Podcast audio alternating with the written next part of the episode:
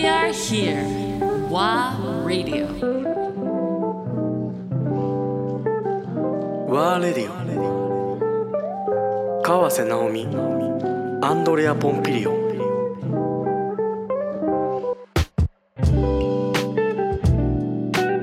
アイヌに会いに行くっていう、はいこれが予定だったそれとも基本的になく札幌だけでもとりあえず、まあ、オリンピック絡みっていう。札幌だけだったんです。もともとだからザマミと札幌だけだったんです。すっごい広がり感だねこれ。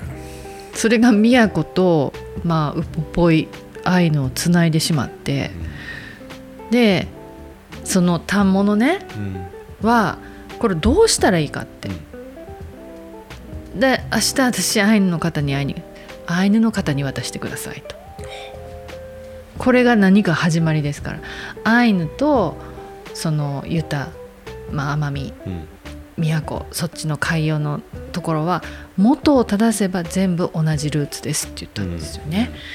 まあ、これ本当に縄文の、まあ、日本のとにかく日本人の DNA の中には縄文の方たちのそれが入ってるっていうのは言われてもうこれは確かって言われてるんですけどそこかと思ったんですよね。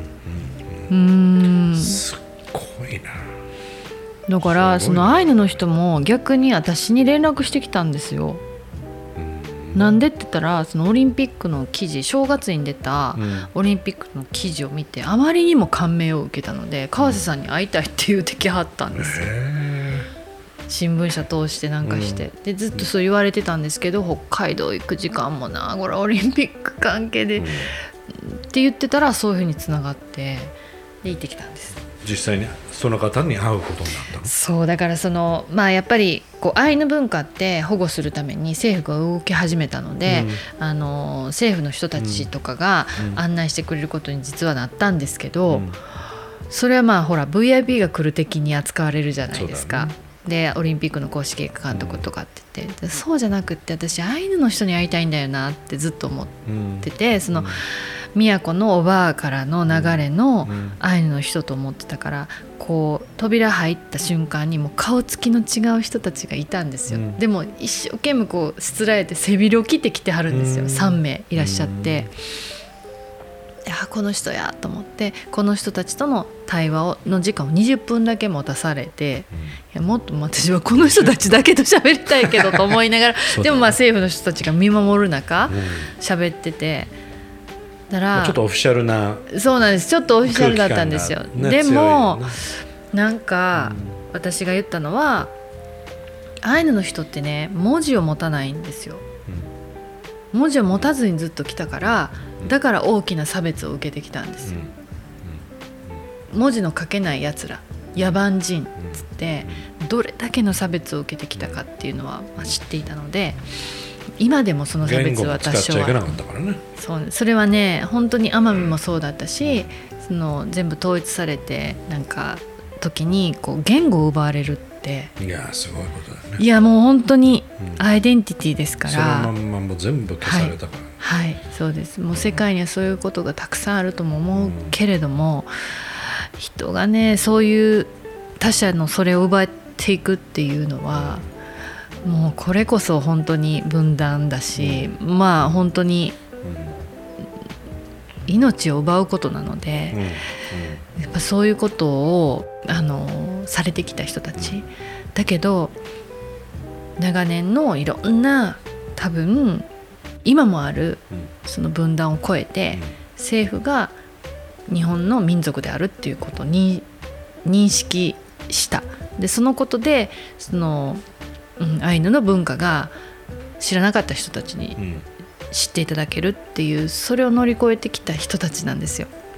うん。でも私はうん。この公式のそういうふうなところで素晴らしいですねっていうだけではなくて本当に自分事としてもし、まあ、想像力だけですけど持って考えた時に何がすごいかっていうとその差別をされた時に屈辱を受けた時に怒りで返してないんですこの人たち。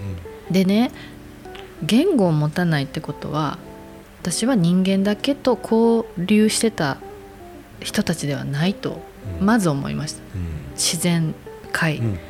うん、天と地大地生き物たち植物全てのものと交流しながら生きてきた人たち。むしろ言語を持った、うん、大和の人とは違うもっとこう深いものをこうその生き様の中に持ってきた人たちだからすごくやっぱり尊敬すると、うん。私はまず尊敬するしそしてうーん分断を起こさずにヤマトンチュと共に何かこうアイヌを守って、うん。そしてそこでみんなにこの素晴らしき文化を伝えようとしてる人たちがいるうん。って思ったので、よく耐えてこられましたねっていうことをお伝えしたんですよね。彼はなんどどっかのいわゆるその、集落のリーダーたちとか。えっとアイヌ文化の、まあ、理事ですね今。日本あ日本語にするとその理理事長。うんうんと、まあ、副理事とかうん。そういう人なんですけど、あと広報の人となんごですけど、はい。もう80とかの人ううん、次に託していかなきゃいけないそうですね、うん。ね民族博物館もできたじゃない？そうなんです。ウポポイっていうねところができて、ね。うん、でそこでは体験もできるしそこにも行きました。すごい良かったですよ。もうあれはちょっとあんなに短く滞在するにはもったいない、うんうん。うん、でその横に今度星野リゾートも来る。あそうなんだってことなんだけど。いろんな方も触れるように、まあうんいろいろね。触れられるっていう。そうですね、ううん。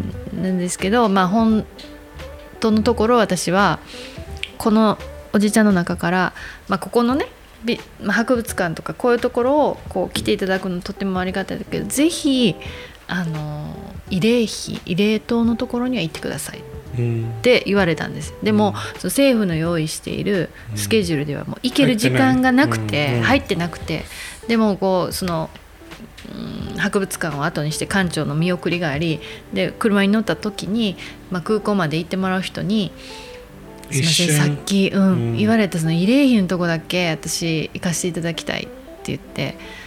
まあちょっと時間大丈夫ですかね とかって言われながら「大丈夫です」っ てなんとかなります。なります。私昨日美和子だったんで、うん。みたいなぐらいで。でその行かせていただいたらやっぱねなんかそここそねそのね、うん。アイヌの人たちの、まあ、人体標本みたいな感じでこういろいろ全国にその散らばっちゃってたものを全部集めて集めてうん。今回それを慰霊碑っていうことでしたんですよ。はいはい。慰霊碑はどこにあるの？あの、まあ、その博物館のすごい近くのあその近ところなんですけど、うん。白老っていうところに博物館もあるから近いんですけど、まあ、そこにいたらもう誰もいないですよ。うん。でもそこにとにかく車でヒュッてつけて車で見るだけぐらいの感じで「ちょっと降りていいですか?」とか言って降りて、でまあその慰霊碑みたいなものすごい高い塔が立ってるんですけど、よく見るとその横にこう藁で編んだなんかこううーんなんだろうなこうペットボトルぐらいのなんか大きさのものがいっぱい刺してあるんですよ台地に。で多分それよりしろなんですね。うん、神のよりしろ。だから絶対こっちやと思って、うん。そっちってこう手を合わせてうん、なんか出会いわせていただいてありがとうございますみたいなことと、また来ますっていうのと、うん。アイヌ文化に触れるのは初めてだっ初めてです。そうなんだ。はい。でそのおじちゃんのところその理事長のところ、うん。背広着てた人のところに、私託さなきゃいけないものがあった。あ。木綿うのん。反物、はいはでちょっとまあそこもあるけども、うん。おじちゃんのところも行きたいって言って 空港行く前に。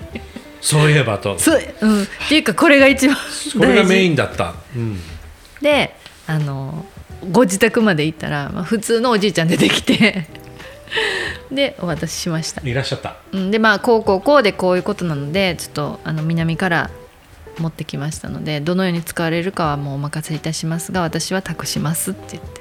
おじいちゃんは「はあ本当ありがとう」あそれはもうそれでやっぱりもらっていただきました。理解して。はい。はい。お名前覚えてる？あはい。加藤さんかな加藤音体がですね80も超えてます。でその時言われたのがもう僕の人生はこれに全てをかけてきたって、ううん。ん。うん。それはもう言葉には言えないものがありました。そうだろうね。つなげたもんね、幸い。そうですね、本当に。でもこの人はねすごい有名あ。ですね。あのお名やっぱア前イヌのはい。文化をはい。ずっと昔からそうですね。うん、この人がいたから多分これが成立したっていうぐらいあのウポポイのあの博物館とかも。あなるほどね、はい。まあ自分たちはどれだけのやっぱ差別を受けてきたかって、うん。もうもう口には出されませんけど、うんううん。ん、まあ実質ねそれを知らない人たちがうん。ものすごいそうです。多いそうです。そうです。その過去と歴史とね。はい。アイヌそのものアイヌ文化はいそのものに触れるはいっていう人がなかなかそうですね。いないじゃうない、ん。素晴らしい文化だと思います、ね。であのアイヌのその踊り、うん。うん、とかもちょっと見させていただいて。うん、熊とかあと、ん。えっ、といろいろあるね鳥とか。鳥？うんそうそうそう。とかう、ん。なんか神がね宿ってくれるっていうような考え方。うんわすごい。だからそこも弾丸なんだよね。結局まあ決められた 1ペラペーパーもらって、これが今日のスケジュールですっていう感じで。ごでしょ？そうですいろいろ。そうです。はい次ははいい次はいはい。次はい次やって。それも一人で回って。あそれはスタッフがああのえっと札幌マラソンのところに来てたから、その人と一緒に行きましたけどはい。すごい展開